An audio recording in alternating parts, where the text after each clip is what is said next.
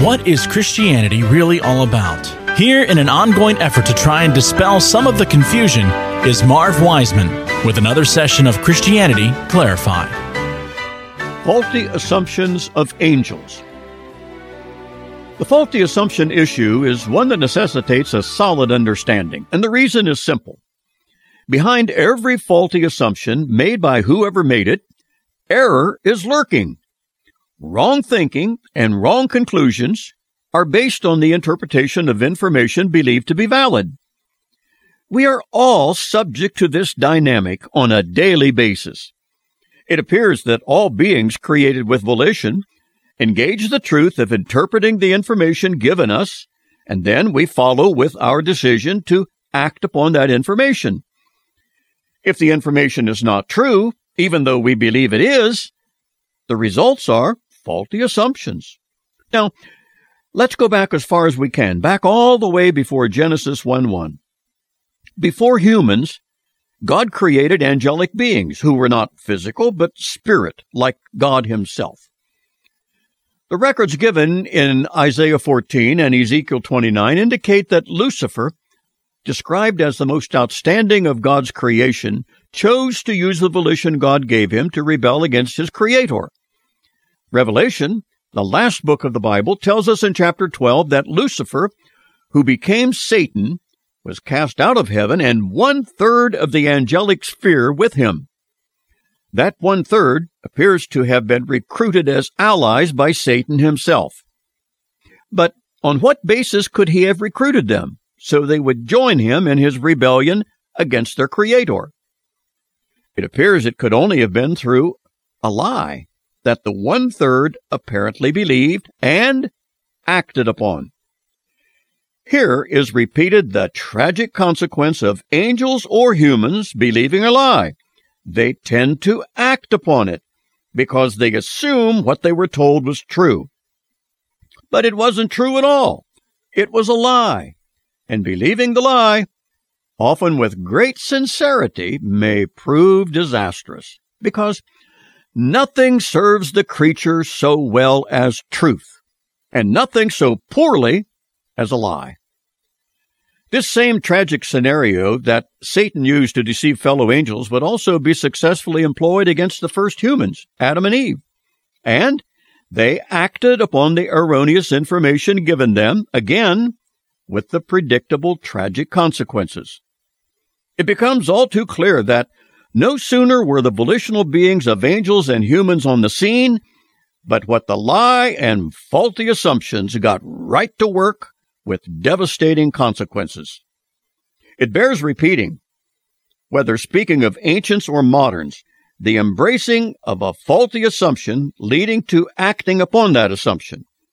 Folks, this is the stuff everyday living is made of. This is reality on parade. Does this help us to understand why the world is the way it is? And why would not everyone come to understand this? There's just one reason. They who do not see this have reached other conclusions based on, you guessed it, wrong information leading to faulty assumptions.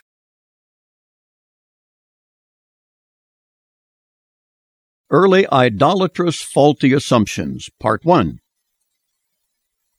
The earliest of humans reveal the account of Adam and Eve who have already been considered in earlier segments of Christianity Clarified. And following hard on the heels of our first parents, the parade of faulty assumptions marches on, exhibited in those humans who descended from them.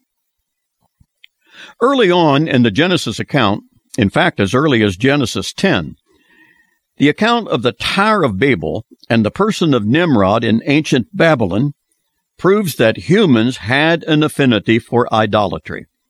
It was nothing more than the substitution of false or imaginary gods in the place of the true God. When Abram in chapter 12 was called by God, it was out of paganism God called him.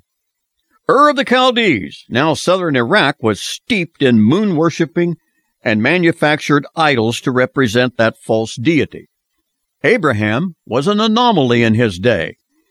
Nearly all the population was steeped in one form of idolatry or another.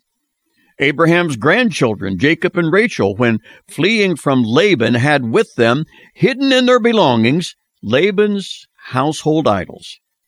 These were miniature deities, much regarded like good luck charms by the locals, and those who had possession of these household deities were destined for a prosperous future in their mind.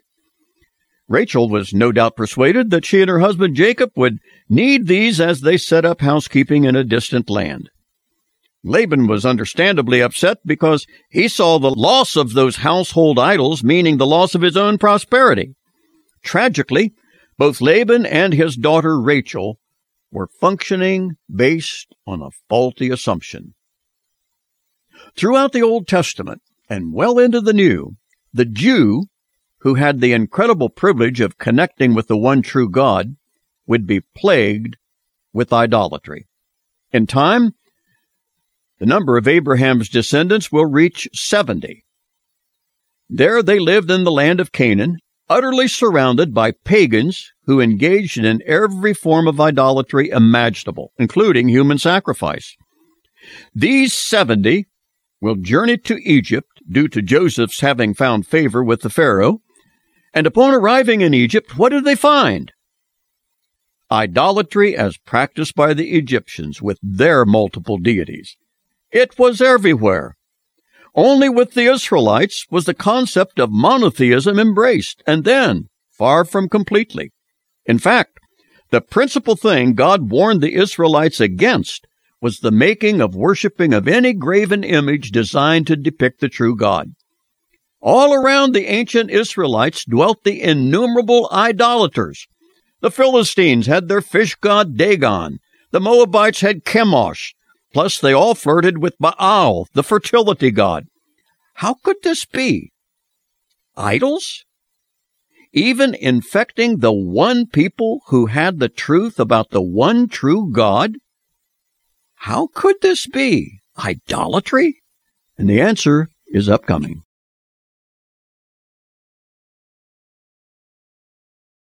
Early Idolatrous Faulty Assumptions, Part 2. The spiritual principle echoes throughout the Bible that those who have the greatest amount of light are more responsible for their actions than are those with less light. Unto whom much is given, shall much be required. Theologically, none possessed more light, more truthful information than the people of Israel. And they were to use their light to be a light to the Gentiles steeped in pagan idolatry. On too many occasions, however, the Israelites yielded more to the lie of idolatry than did their Gentile neighbors to the truths of the God of Israel. And there were several reasons for this, and each needs explanation. Why? Because the very same issues continue to this day. Some of them are more clever and sophisticated in their appearance, but they are the same nonetheless. This is why, on these segments of Christianity Clarified, we need to clarify the motives that led people then and that lead people now into idolatry.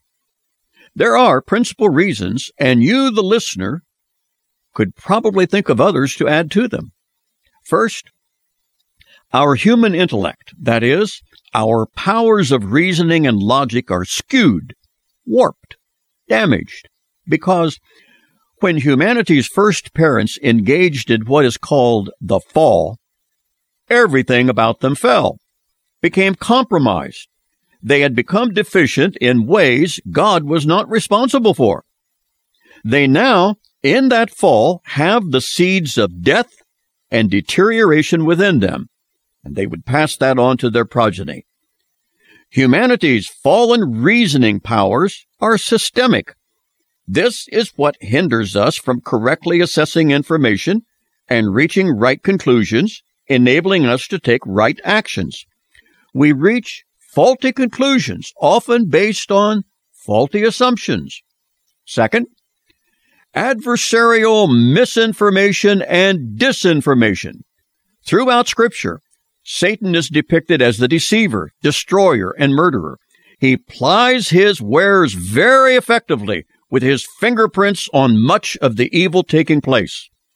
Not that we humans need any help, in being wrong and doing wrong, since we are quite capable of full blown evil on our own, apart from any aid by the devil, still, his influence, described as blinding our minds in 2 Corinthians 4, is alive and well on planet Earth. In both testaments of the Bible, Satan influenced people toward idol worship. Accompanying the oft frenzied worship were unspeakable acts of sexual immorality. And in the New Testament, the Apostle Paul cites the many gods erected by the Greeks when visiting the town of Athens, supposedly then the seat of intellectual thought in that day. Just more evidence of warped thinking. Then, in writing to the Corinthians in chapter 10, Paul advised them that those who sacrifice to their God are in actuality sacrificing to demons. More evidence of faulty assumptions.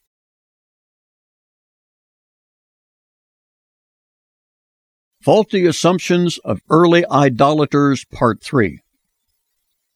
Our current clarification has to do with the rationale motivating idolatry. Its pervasive presence in all the Bible reveals the hold idolatry had on so many. Several reasons exist for this. First, the warped intellect sustained by the fall allows men to convert the illogic of idolatry to be completely logical. Second, the adversary Satan is revealed to be a major factor in deceiving humans that the worship of idols can be very rewarding to the worshiper. Hard as that is to believe, it is made very believable by the worshiper already functioning with the warped mind. And third, there is the lure of the majority. The lure of the majority merely means that when a given practice is engaged in by a significant number, legitimacy and attraction stems from it. When critical mass is reached, whole cultures and societies can be dramatically altered from previous attitudes. If people in enough numbers engage in a certain practice, that can stamp approval, even affirmation, upon behavior once considered unacceptable. In our present day, this lure of the majority dynamic has been seen to work with attitudes toward couples living together without marital commitment, the homosexual lifestyle, and even gender reorientation. It does not require the majority to actually participate in these behaviors, but only for the majority to no longer condemn it. This seems to be the pattern for all societal and cultural shifts in attitudes and actions throughout history. Our present day is no exception. The principle applies as well to every area of a given society, whether it's food, clothing, styles, the arts, education, or even politics, all of which begins with perception and attitude, and of course, the emotional element. Even the 2,000 year old gospel has fallen upon hard times. Embracing religious pluralism that pronounces all religions as equally valid is now the mantra of the majority. Assigning exclusivity to Jesus Christ as the only way to God, because God and the Bible say He is, is no longer acceptable by the majority. And those Christians who do so are quickly labeled intolerant, bigoted, narrow, and devoid of compassion. History has proved repeatedly that the majority are often proved wrong and the minority at times proved right, not because they were the minority, but because they were right. In the Bible, we cite the majority and minority regarding Noah and the flood, the two spies versus the ten who spied out the land of Canaan, and Gideon's paltry crew of 300 against the numerous Midianites. Many other examples could be cited. Actually, the true majority in all issues is God plus one.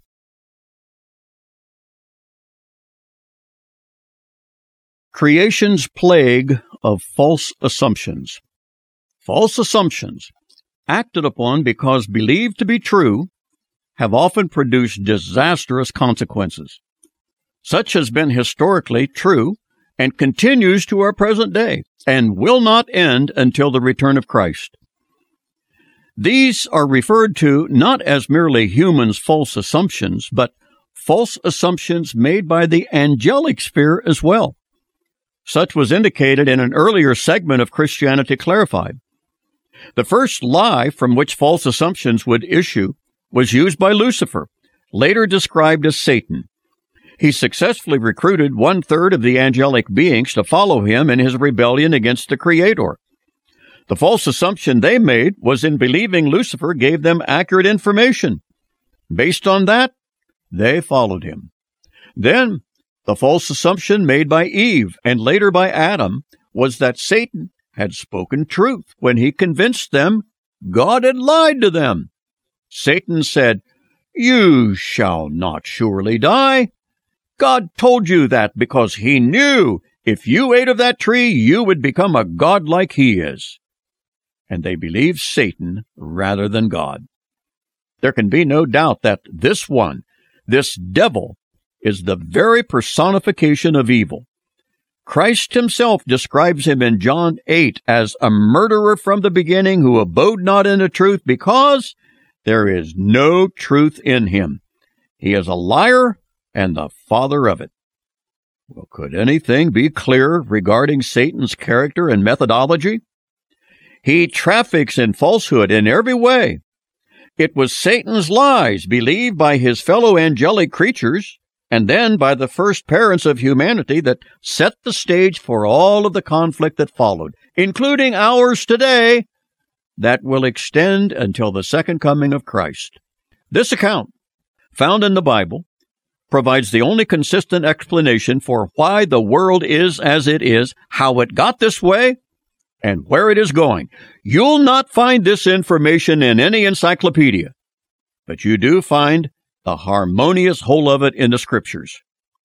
False assumptions processed and acted upon because the information given them was believed to be true but was not true is the negative stuff plaguing all the created order, angelic and human.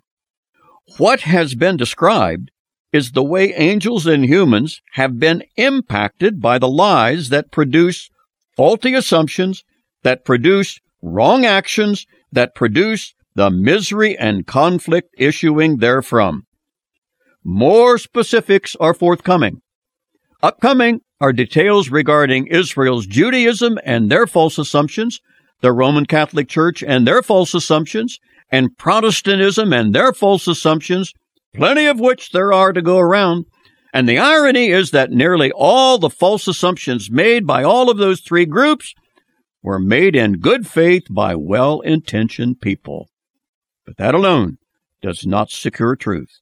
Hold on, it will be significant.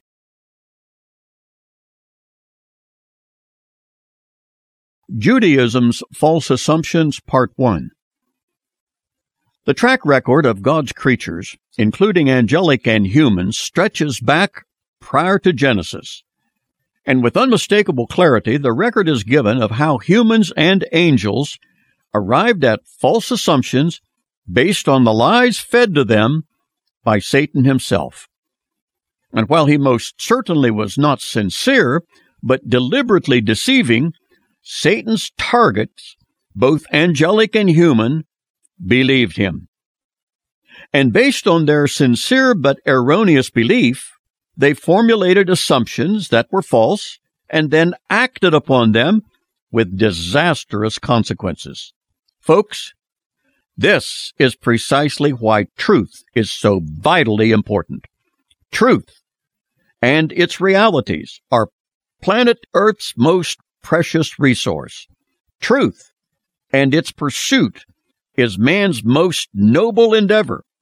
And when truth is pursued to its most logical end, one will arrive at the person of Jesus Christ, who is the way, the truth, and the life. Beginning following mankind's earliest beginning, by way of Adam and Eve, we see humanity stumble through history with one major gaffe after another. Genesis 6 records humanity's false assumptions regarding the preaching of Noah, went on for over a century. And what was their false assumption? it was in assuming what Noah was preaching was not true but it was. And the consequences of their falsely assuming what Noah preached was not true were so terrific it cost all remaining humanity their lives lost in that horrific flood. A mere five chapters later, in Genesis 11, following the repopulation of earth generations after the flood, the fiasco of the Tower of Babel surfaces, and they falsely assumed building that structure would prevent them from being scattered throughout the earth, when in fact, it would be their building it that would evoke God's decision to do that very thing, while he also confounded what was then their common language into multiple languages. Once again, an all too often principle is played out with the curse of faulty assumptions, that being the very opposite result is realized from the faulty assumption made. Again and again, when error is acted upon instead of truth, a negative consequence nearly always follows. We need to realize this pattern has been in place and still is throughout humanity. It reinforces the value of truth each time faulty assumptions are acted upon. Are we beginning to get the drift of this important concept? Again and again, false assumptions are so critical, sometimes even deadly, because people act upon them. And when the information given is wrong, faulty assumptions are made based on that incorrect information, then faulty decisions and actions are taken that result in wrong consequences, all a predictable pattern.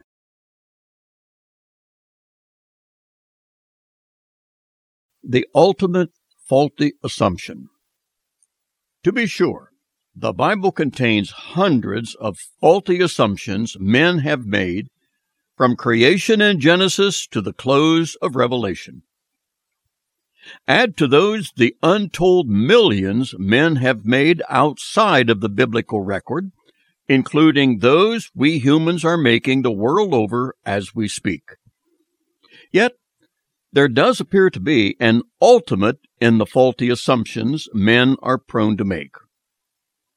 There are two passages that come to mind and the first is found in Psalm 50. God, speaking through the psalmist, made a telling statement. Following a list of sinful activities by the wicked, beginning in verse 16, activities they thought they were getting away with, the wicked are issued a wake up call that debunked what they obviously had made a faulty assumption about concerning God. And what was it precisely? It is stated in verse 21, where God admits he had kept silent about their transgressions. This, no doubt, was what others among them had done also, and no one called the wicked out or rebuked them, which led them to falsely assume that God also was inattentive. Far from it. He tells the wicked I did keep silent about your wickedness, and my silence led you to falsely assume that I was just like you. Far from it. I will reprove you, says the Lord, and I will state the case before your eyes. Many have mistaken God's patience and long suffering as disinterest or detachment. The psalmist gives the lie to that foolish, faulty assumption. Likewise, Isaiah records in chapter 55 a similar warning against comparing God's ways with man's, saying, My thoughts are not your thoughts, neither are your ways my ways, declares the Lord. For as the heavens are higher than the earth, so are my ways higher than your ways, and my thoughts than your thoughts. These two passages alone, Psalm 50 and Isaiah 55, sufficiently reveal how God's ways so greatly transcend those of men. And as you read through the scriptures, you will come upon many others revealing the same truth. To be sure, it's an ultimate folly and faulty assumption to think man and God are even remotely connected in the way they think. Not only does man have a fallen and warped intellect, but by sheer virtue of his being man, and God being God. Their wisdom, motivation, modus operandi, all are as different as day and night. So for man to think God is altogether like man is not only a faulty assumption, but an insult as well to the infinite, eternal God.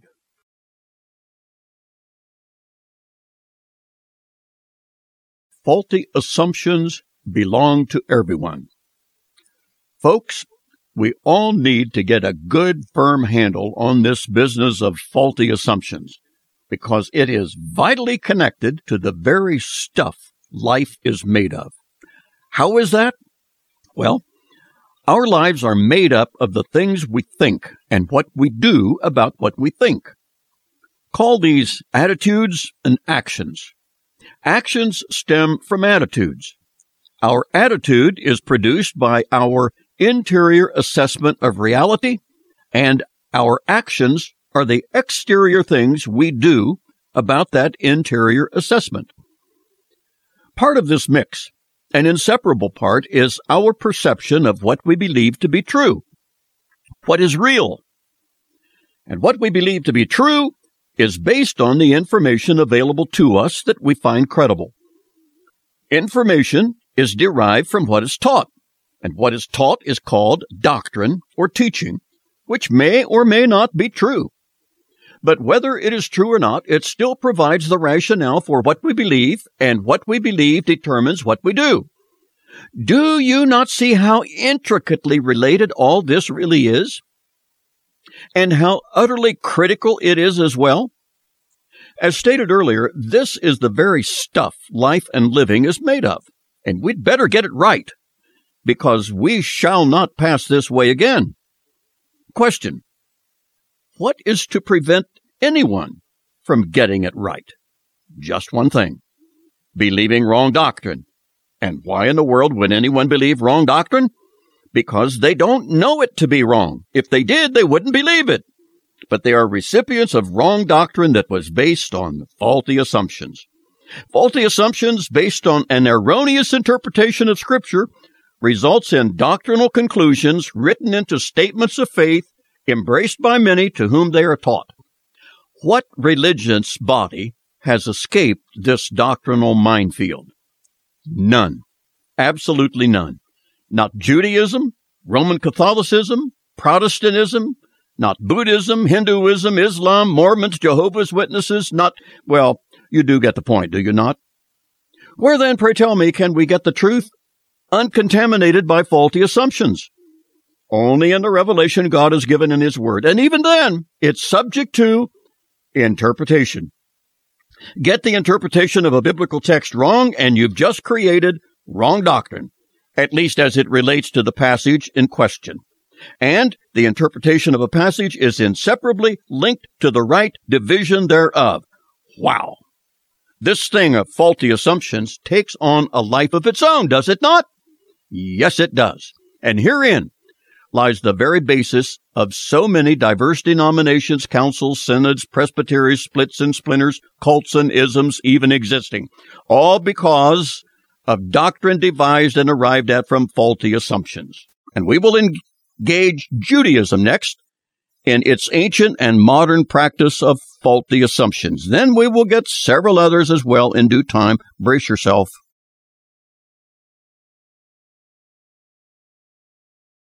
Cain's faulty assumption.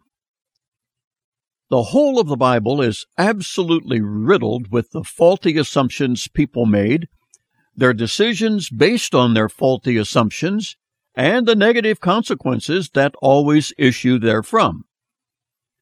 Please understand that the reality of sin is nearly always based on false assumptions of the sinner. This entire dynamic of false assumptions and its consequent wrong actions is systemic to the entire human race. It's the very reason that truth itself is sometimes hard to arrive at, because our tendency to make faulty assumptions provides an ongoing obstacle. Left to ourselves, we will make faulty assumptions about all kinds of important issues, some so important they may be fatal or even eternally consequential. Already noted, even though briefly, we depicted the faulty assumptions made by both angels and humans. Both had been endowed by their Creator with volition and the ability to process information, allowing them to make conclusions and then choose what to do on the basis of their conclusions. Adam and Eve both made faulty assumptions. Eve's came by way of deception as she bought the lie of Satan, and Adam's by way of deliberate choice to follow Eve. It appears that Adam's faulty assumption was it was the right thing to do, or at least the preferable thing to do, is following Eve's partaking. Both faulty assumptions would wreak havoc, death, and destruction, not only on themselves, but ultimately on all of their progeny as well. And speaking of progeny, then along came Cain and Abel, and the drama involving the first homicide and the first fratricide. Cain would sadly distinguish himself as the first murderer. And he then made the faulty assumption, employing the principle later coined by the 50th Psalm. In it, the sinners revealed their faulty assumptions by concluding that God was such an one as themselves. Ha! but as the sinner always learns later, God is not at all like themselves. Cain must have thought God was much like himself, and when God questioned him about the whereabouts of his brother, his lying response was, How should I know where he is? Am I my brother's keeper? Cain had to have falsely assumed God was much like himself. He wouldn't know Cain killed him, and he wouldn't know what Cain did with the body. Cain's faulty assumptions were what caused him to lie and falsely assumed God wouldn't know because God didn't witness the murder or the burial. But is there knowledge in the Most High? there certainly is. In fact, all knowledge is possessed by Him with whom we have to do. Faulty assumptions abound and provide the basis for the world being as it is, a product of corporate humanity's faulty assumptions.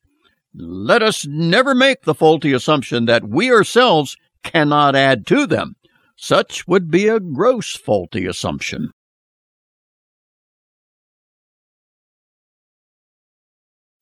Christianity Clarified, Volume 43, Track 10, The Antediluvian Faulty Assumption. Genesis chapter 6 through 9 recount the scenario of the destruction of humanity, excepting Noah and his family members.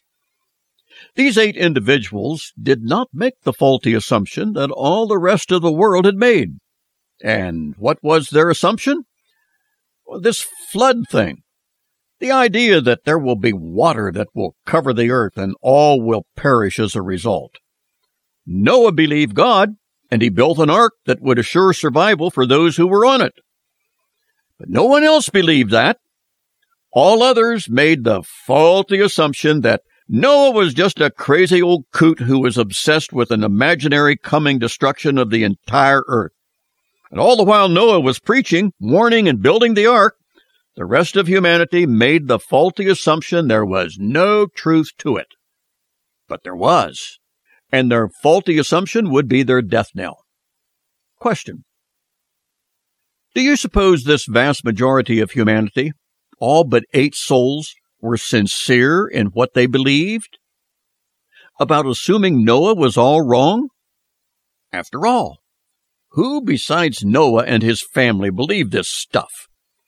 Apparently no one. How could so many, everybody else, be wrong, while Noah and his family are right? Come on. Here lies a powerful example about truth not being determined by the numbers supporting it. Admittedly, the majority often are right regarding a position taken. But they are not right because they are the majority. They are right because they are right. Their position corresponds to truth and reality. Very often the minority position is wrong regarding certain issues, but they are not wrong because they are the minority. They are wrong because their position does not correspond to reality. Numerous other biblical examples can be cited. Numbers chapter 13 records the mission of the 12 spies sent into the land of Canaan for reconnaissance. They were to spy out the land, its size and fortification, and then bring back a report and recommendation. And 10 of the 12, clearly the majority report, said, Forget it. If we invade this land, we will be defeated. These people are huge, and the walls of their fortresses are higher than anything we've ever seen. There's no way that we can take them. So said the majority. There yet remain two spies who have yet to give their report, named Joshua and Caleb. But what are these two against the ten? The two affirmed all the ten had said, but added, Yet the Lord is with us, not with them, and he will give us the victory. We can take them because our God will enable us to do so. And despite all God had done for them in the past, they make the faulty assumption that the ten were right. The consequences of their faulty assumption would be their lingering wandering in the wilderness till the entire generation died off.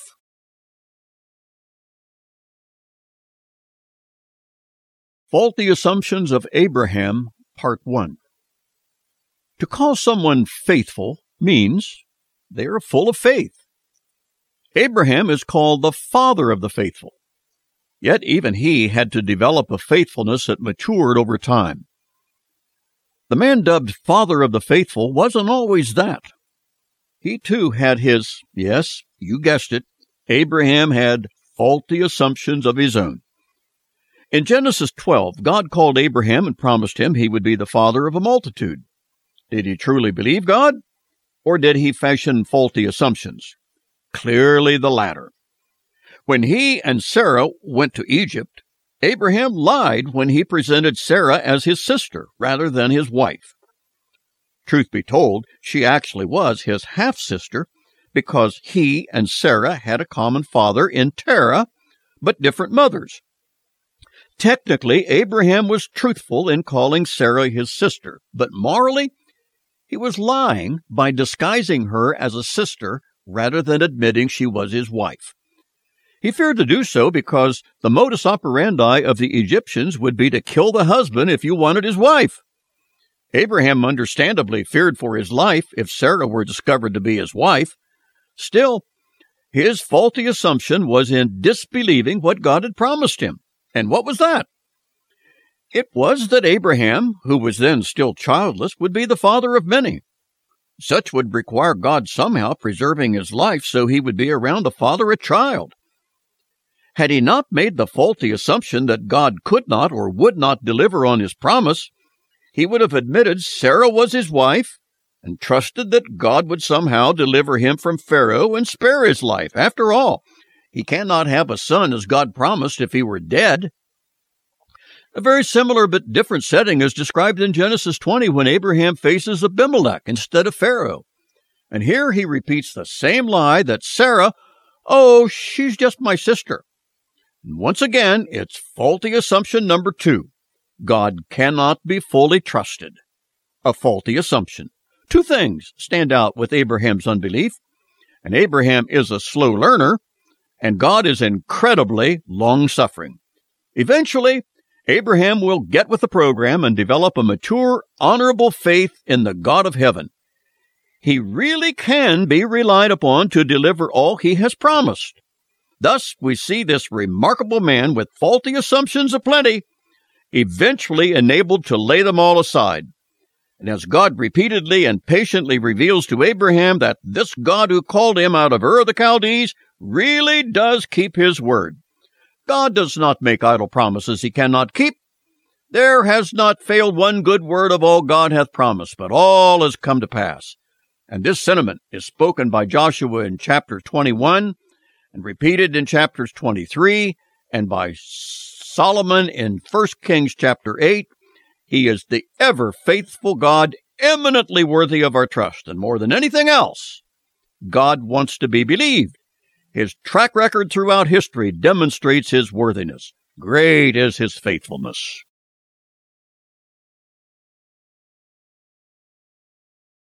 Faulty Assumptions of Abraham, Part 2. In Genesis 15, God informs Abraham that a great reward was in store for him. It appears Abraham is asking God what that might be. He laments the fact that he's had no children, despite God telling him earlier that he would be the father of a great nation.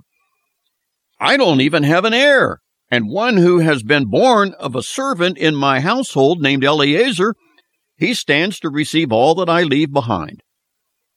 God corrected Abraham by saying, No, Abraham, not Eliezer, but your heir shall be one who comes from your own body. God then took Abraham outside and told him to view the stars above and count them if he could. And then he told him, That's the descendants you are going to have, Abraham, like the stars of the heavens. The text then says, Abraham believed in the Lord and he reckoned it to him as righteousness. Well, precisely what was it that Abraham believed? What was the content or object of his belief? The text states that Abraham simply believed what God told him, and God then accepted Abraham's faith in him in place or in the stead of the righteousness Abraham did not have. In other words, God justified or declared Abraham to be acceptable to himself based solely on Abraham's faith. It's called justification by faith, and it is more fully spelled out in Romans chapters 3 through 5. Now the question is, just how great was Abraham's faith in what God promised him? Apparently not great at all. Yet still acceptable because we are not declared righteous by the amount of our faith, but by the object of our faith. Abraham's object of faith was God Himself. So, why is it said his faith was not at all that great, even though the God in whom he placed it was? Well, look at the context, and you'll see an utterly bizarre means of God confirming his promise. Actually, it appears that after God told Abraham what he would do for him, Abraham responded with, uh, could you put that in writing? We conclude that because Abraham did say, how may I know that I shall possess this land you say you will give to me? A complete faith would have been satisfied merely by God saying he would do this. When Abram asked God, How shall I know that I shall possess it? God would have been perfectly within his rights to say, Just because I said so, Abraham. But it appears that Abraham's meager faith was not satisfied with God merely having said it. And the truly bizarre scene that follows was actually a common business and cultural practice of Abraham's day, the standard way of confirming a solemn covenant. In our day, we contracting parties sign on the dotted line and the deal is done. But this was 4,000 years ago, in Abraham's day. What follows is stunning and very graphic. We shall see as this ancient custom is revealed, upcoming.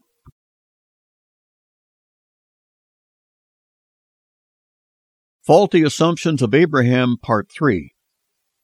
In Genesis 15, God revealed to Abraham that his descendants would be as numerous as the stars of heaven, and he would inherit land that God would also give him. Abraham's meager faith was not satisfied with God merely having said it. Obviously, he wanted something more binding, a guarantee, if you will. The scene that follows was actually a common business social practice of Abraham's day as the standard way of confirming a solemn covenant. The animals described in the text were cut in half with the halves of each placed in a row, each side across from its other side. Then the two parties entering into the covenant would walk arm in arm between the two rows of animal pieces. The message conveyed in graphic detail was simple. If either party reneged on the terms of the covenant, their penalty was to be that which had befallen those slain animals. To these ancients here in Genesis 15, it was the equivalent of our present day of both parties signing on the dotted line. Yet God actually and graciously condescended to confirm the covenant Abraham's way in keeping with the business contracts of his day. So rather than being insulted by Abraham's doubt, God graciously and patiently condescended to completing the deal in accord with the then prevailing culture, all to satisfy Abraham's doubting question How shall I know I shall possess the land? How can I be sure my descendants will be as the stars of the heavens? While Abraham was well familiar with the way covenants were entered into in his day with fellow human beings, he apparently never had to rely on anyone's promise by their merely giving their word. And here is where God literally stoops to accommodate Abraham by becoming like an earthly human partner, the likes of which Abraham was familiar. Abraham, said God, bring the customary animals used for cutting a covenant a heifer, a goat, a ram, a turtle dove, and a pigeon. And except for the dove and the pigeon, cut them all in halves lengthwise. Place one of the halves each on one side and the other opposite. And then we will walk between the animal halves. And should either of us violate the terms of the covenant, may what has happened to these slain animals occur to him. Well, Abraham was familiar with the procedure, and he slew the animals and divided them accordingly. But when the time came for both parties to pass between the animal halves, God is represented by a smoking oven and flaming torch, and Abraham was under a deep sleep, clearly unable to participate in the walk with God between the animal halves. His absence clearly revealed this covenant to be unconditional, the fulfillment of which was dependent upon God and God alone. He was the promiser, and Abraham was the recipient. No strings attached. This was displaying the utter graciousness of the covenant keeping God despite the undeservedness of the recipients.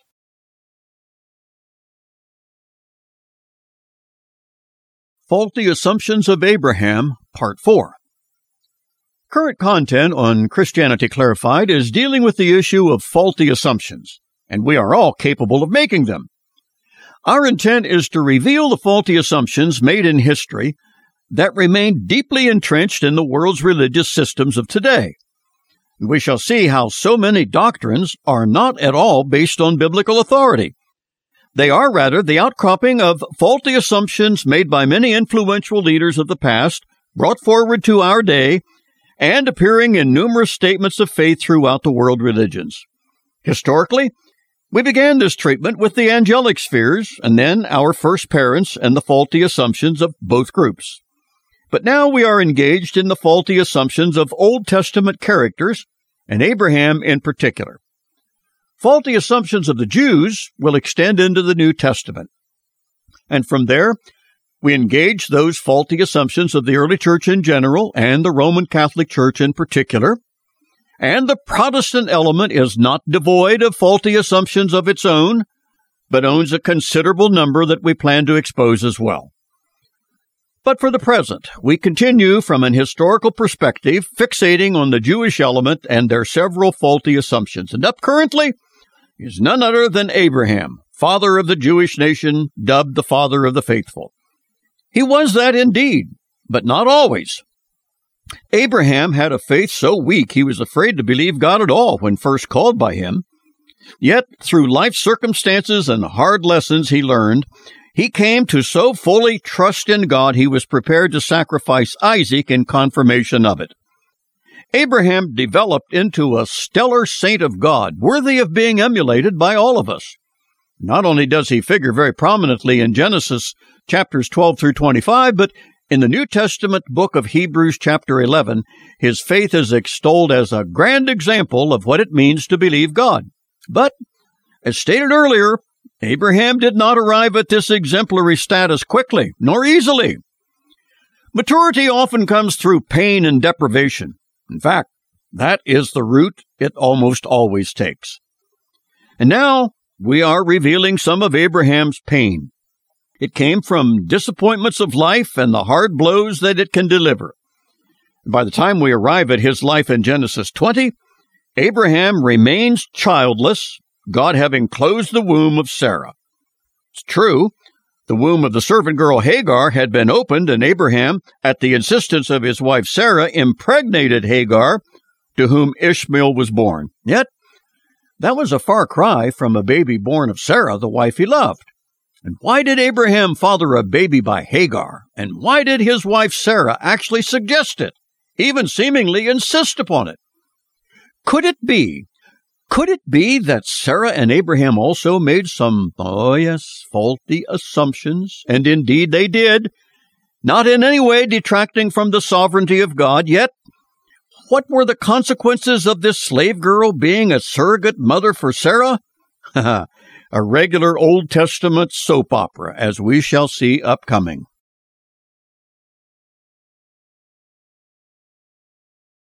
Faulty Assumptions of Abraham, Part 5. God had promised and promised and promised, yet no babies, and certainly no baby boy to carry on the family name and provide an heir for Abraham. Year after year, month after month, Sarah's menstrual cycle once again signaled that there would be no baby conceived this month. The years dragged on, no doubt filled with confusion, doubt, and depression, wondering why God had not made good on his promise of a son. Or did God actually promise that?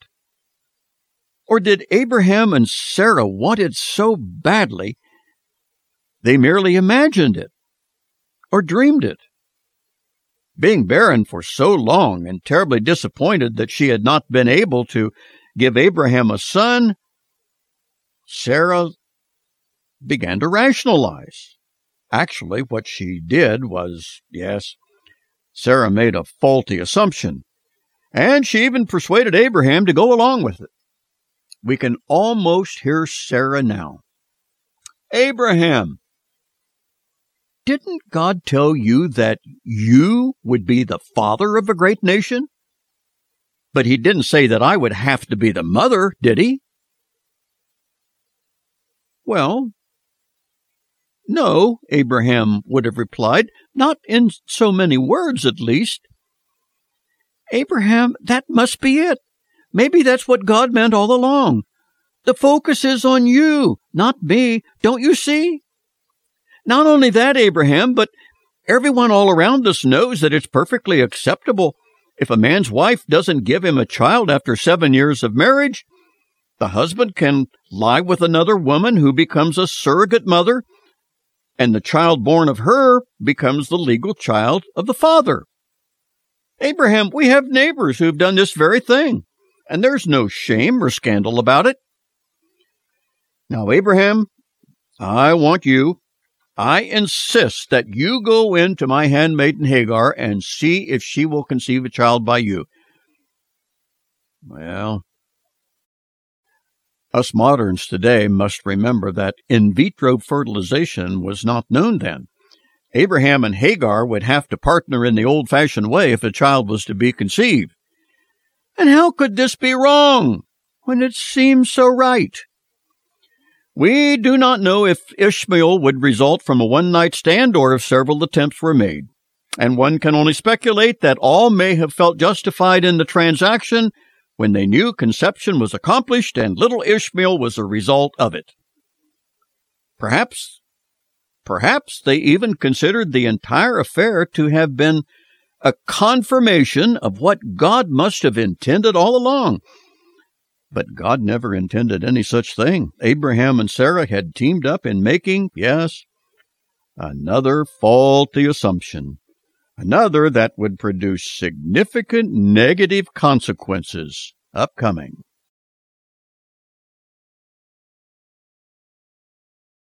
Faulty Assumptions of Abraham, Part 6.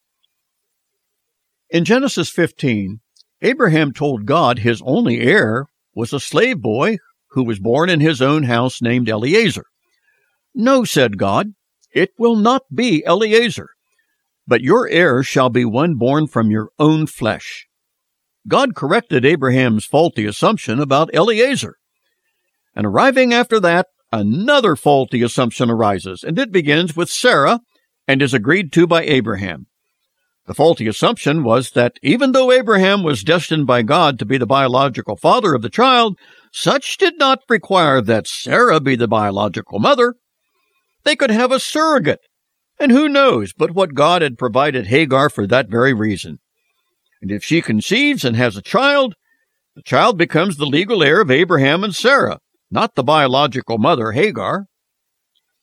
Hagar will conceive and bear Ishmael, and to Abraham, Ishmael is seen to be satisfactory, but not to God. In chapter 17, God reaffirms his promise by saying, Sarah will have a son also, and she will be a mother of nations and kings. Abraham's reply was, eh, That really isn't necessary. Oh, that Ishmael might live before thee. In other words, Abraham is telling God that as far as he is concerned, Ishmael's birth fulfills God's promise for a son. Oh, that Ishmael might live before thee. Let him be the one. Quite the contrary, says God. That will not do. Sarah, your wife, will yet have a son whom you will name Isaac, and I will confirm with him the covenant I have made with you. Isaac will be born at this time next year. And as for Ishmael, he too will become a father of twelve princes, and I will bless Ishmael and make him fruitful. But my covenant will be with Isaac. When Ishmael's already 13 or 14 years of age, Isaac is born to Sarah, who was well past the childbearing age. Chapter 21 opens with, The Lord did for Sarah as he promised. Well, of course he did. God would not even know how to go about not keeping his promise. And subsequent history will reveal the negative consequences from Abraham and Sarah's faulty assumptions, as faulty assumptions almost always produce. And Ishmael's descendants will be hostile to the descendants of Isaac through the ensuing centuries, including our 21st century. The Arab population, largely Islamic, has been and continues to be the bitter enemy of Isaac's descendants, who now comprise the modern state of Israel, as well as the Jews living in various parts of the world. And no rivalry in world history has matched that existing between the offspring of Isaac and that of Ishmael. The hostility continues between these ancient relatives to this very day. The descendants of Ishmael have joined the descendants of Esau, and together they strongly oppose the descendants of Isaac and Jacob.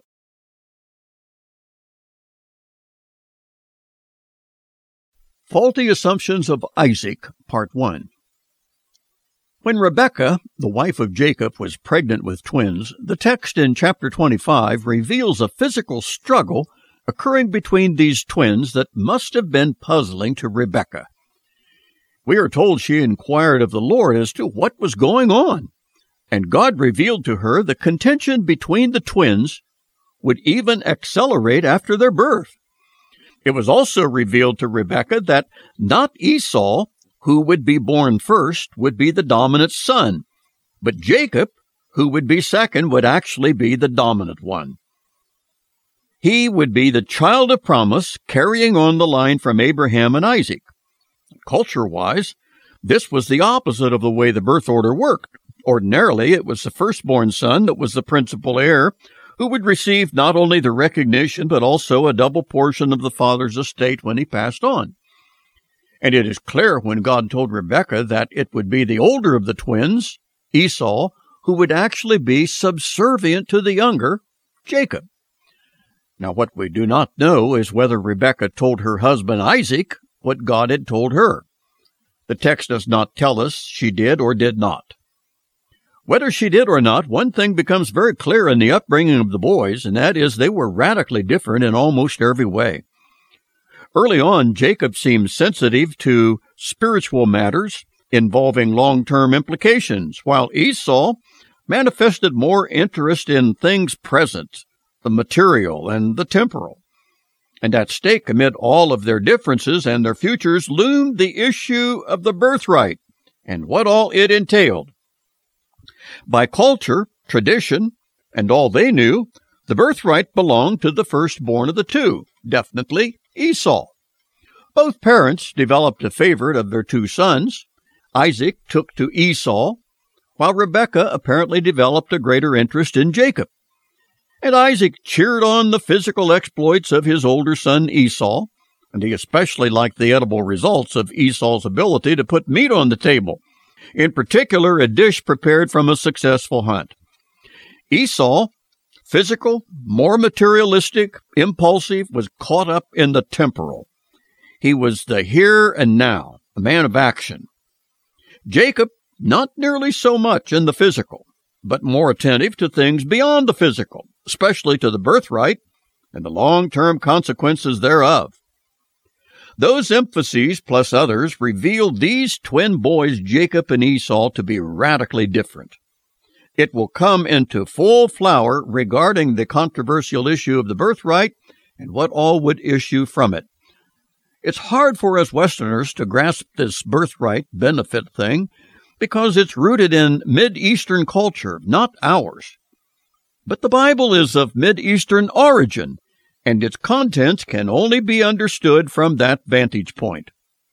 Something about this whole affair, including Rebekah and Jacob's deception, may just surprise you, and it's up next. I think you will find it interesting.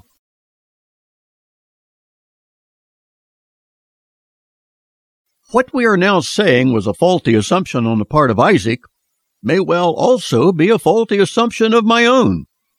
And this is because I am assuming that Rebekah did tell Isaac what God had told her about the older of the twins. That it was Esau who would actually be subservient to the younger Jacob. God was bypassing the traditional and cultural assignment of the firstborn and was instead bestowing it upon Jacob the younger. And my faulty assumption may be in assuming Rebekah had told Isaac of this.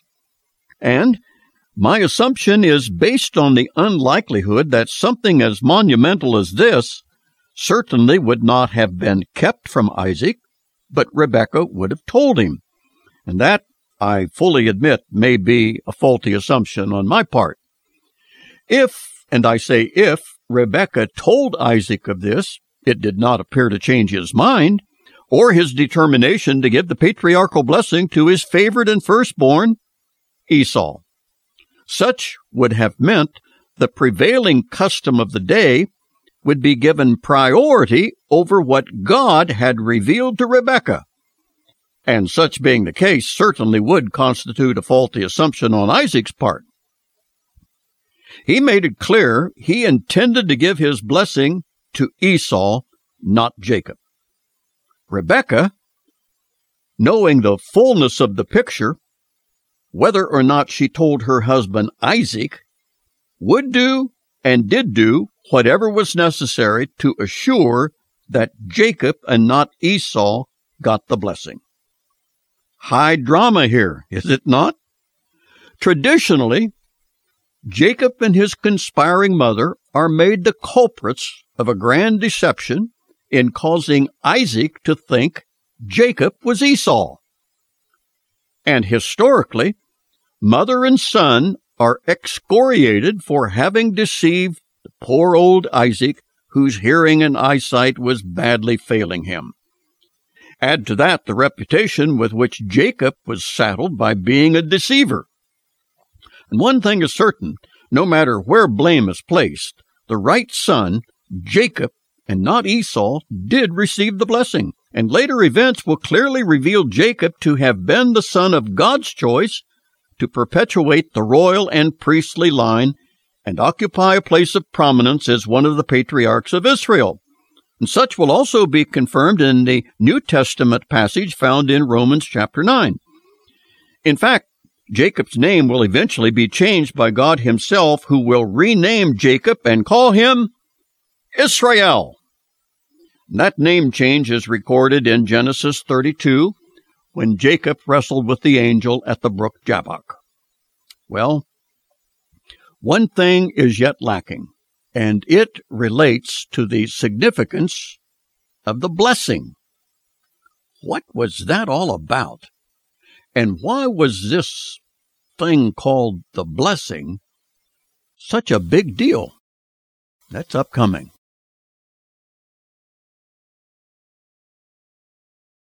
Faulty Assumptions of Isaac, Part 3. During previous sessions of Christianity Clarified, we undertook an extensive study of hermeneutics, and in it, we pointed out the necessity of bridging the gaps existing between us and the Bible. We told you there are language gaps, historical gaps, geographical gaps, and cultural gaps. This latter gap, the cultural, simply reveals that the customs and practices of everyday life in biblical times and places differ greatly from our own. Failure to recognize this finds us trying to force our present culture back upon the culture of biblical people, and the differences are often radical. One such difference involved the patriarchal blessing that was customarily bestowed from father to son. It was a solemn and binding act not to be taken lightly. Esau did take it lightly. So lightly, in fact, he was willing to forego it for a bowl of soup to satisfy his hunger. Esau was shallow, psychologically, and obviously very impetuous, not at all concerned about the future, but fully engrossed in the now. Birthright? Yeah, you want this old birthright, Jacob? You can have it. Just give me some of that soup. So shallow was Esau's thinking, he told Jacob in Genesis 25, Hey, I'm at the point of death. If I don't get something to eat, yes, you can have the birthright. What good would it do me if I'm dead? Jacob knew and valued highly something that went with the birthright. It was the blessing of the father and it was very important. The reason was due not only to the temporal benefits in assuming the patriarchal position that was held by the father, but it involved spiritual implications as well. And Esau simply did not value that like Jacob obviously did. And so did his mother Rebekah, especially as she recalled what God told her about her sons when she was yet carrying them in her body. We Westerners have great difficulty of trying to enter into this blessing custom with any real degree of understanding. Again, it represents a great divide existing between the ancient Easterners and us modern Westerners. And in addition to the status enhancement, there was another issue that entered into the custom of the blessing. And it appears to have been limited to those found in the Old Testament as well as being exclusively pertaining to those of Abraham's seed, and it had to do with prophecy. The Hebrew father's blessing contained a prediction or prophecy of the son's future and his accomplishments. And when blessing Jacob, whom he thought to be Esau, the contents of that blessing and prophecy are very significant and included May peoples serve you and nations bow down to you, and may your mother's sons bow down to you, and cursed be those who curse you, and blessed be those who bless you. Question. Was all this pronounced upon the wrong son or the right son? More coming.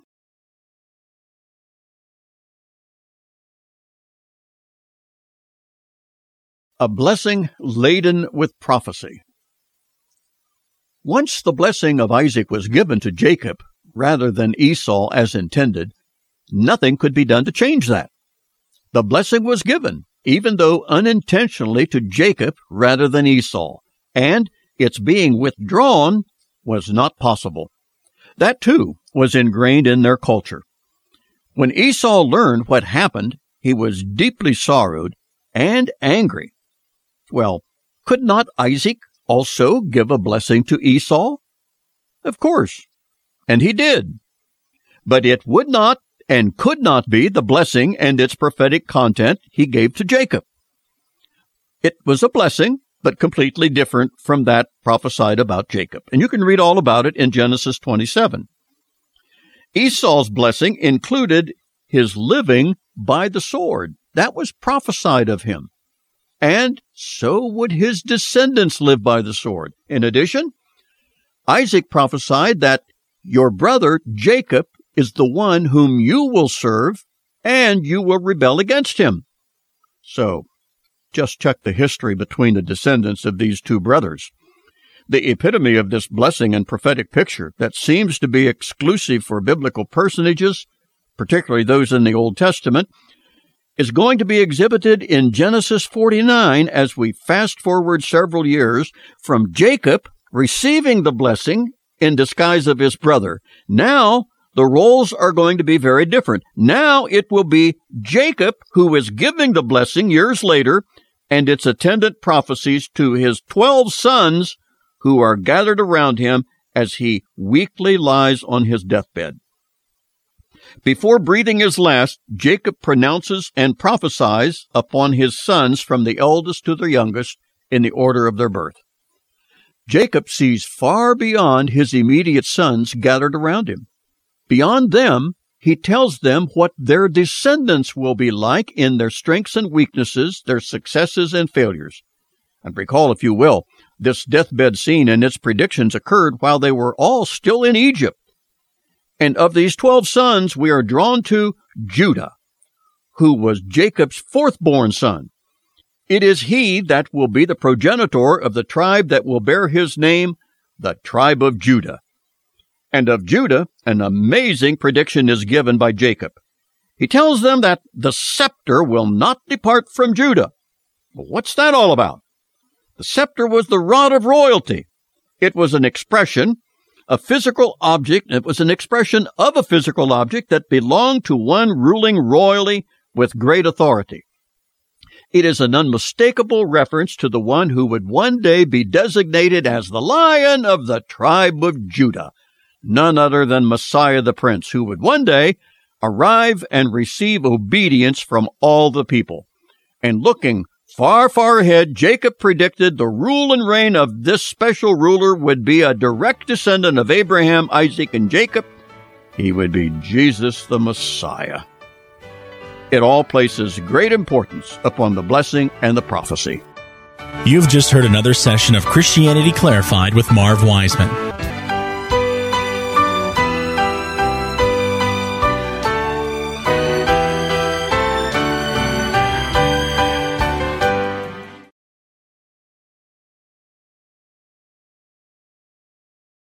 A preview of Volume 44 upcoming.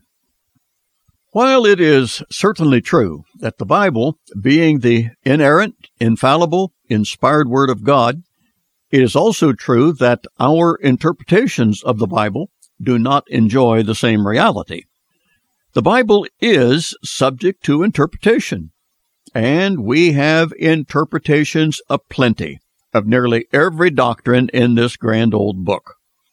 And it is out of these differing interpretations of the same passages that cause one group to believe and go one way, while another believes differently and goes another way. And all do so in good faith. This is how and why denominations, councils, synods, presbyteries, conventions, and the like come into being. More than anything else, it is due to having arrived at different interpretations of various passages of Scripture and the different emphases that various groups place upon the passage in question. This is precisely why so much time was spent on earlier CDs of Christianity Clarified dealing with the subject of hermeneutics. For those not familiar with the term, it is simply the academic discipline dealing with the art and science of interpreting the Bible. And in our opinion, the best advice ever given to accomplish that task has been given often on Christianity Clarified. It is a quote from Miles Coverdale, who in the year 1535 gave us the first complete printed English Bible, and along with it, he offered these valuable guidelines. And we say valuable because it is our opinion that this quote originating from Coverdale, represents the single most valuable literary statement outside of the Bible ever to exist.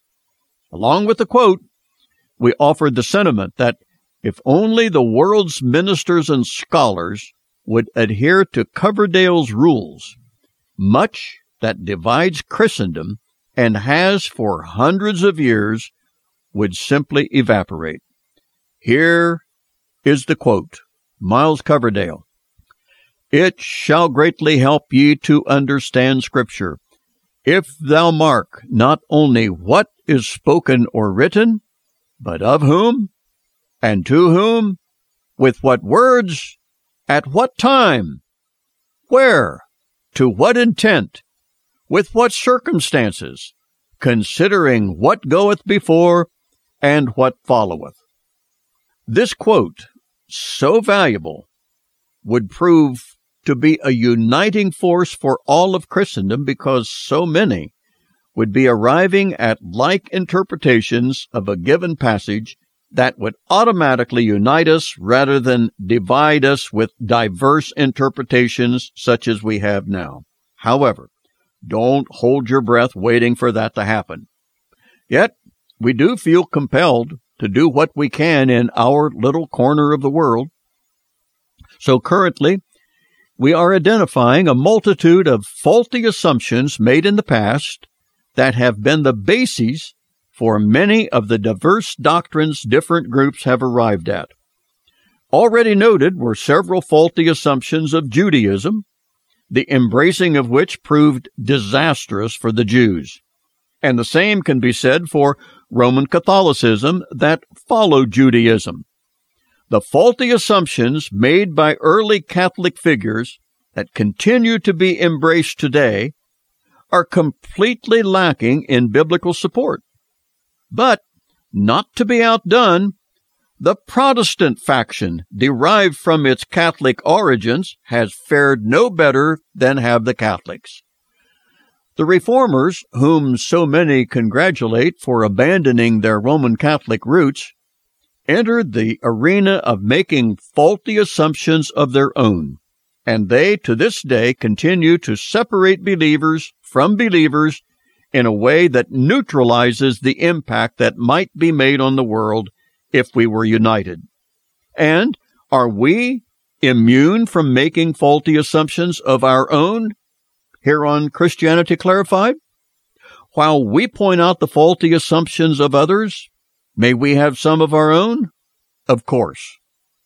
So, let's all be on guard and try to spot anything that does not comport with the truth of Scripture. Are we of Christianity Clarified offering you some kind of guarantee? Of course not.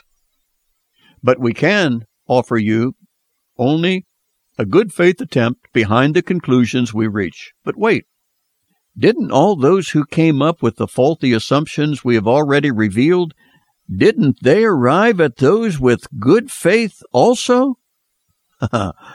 oh me. See what we're up against? Well, You'll find out more with Christianity Clarified, Volume 44 ahead. Meanwhile, this is Pastor Marv Wiseman.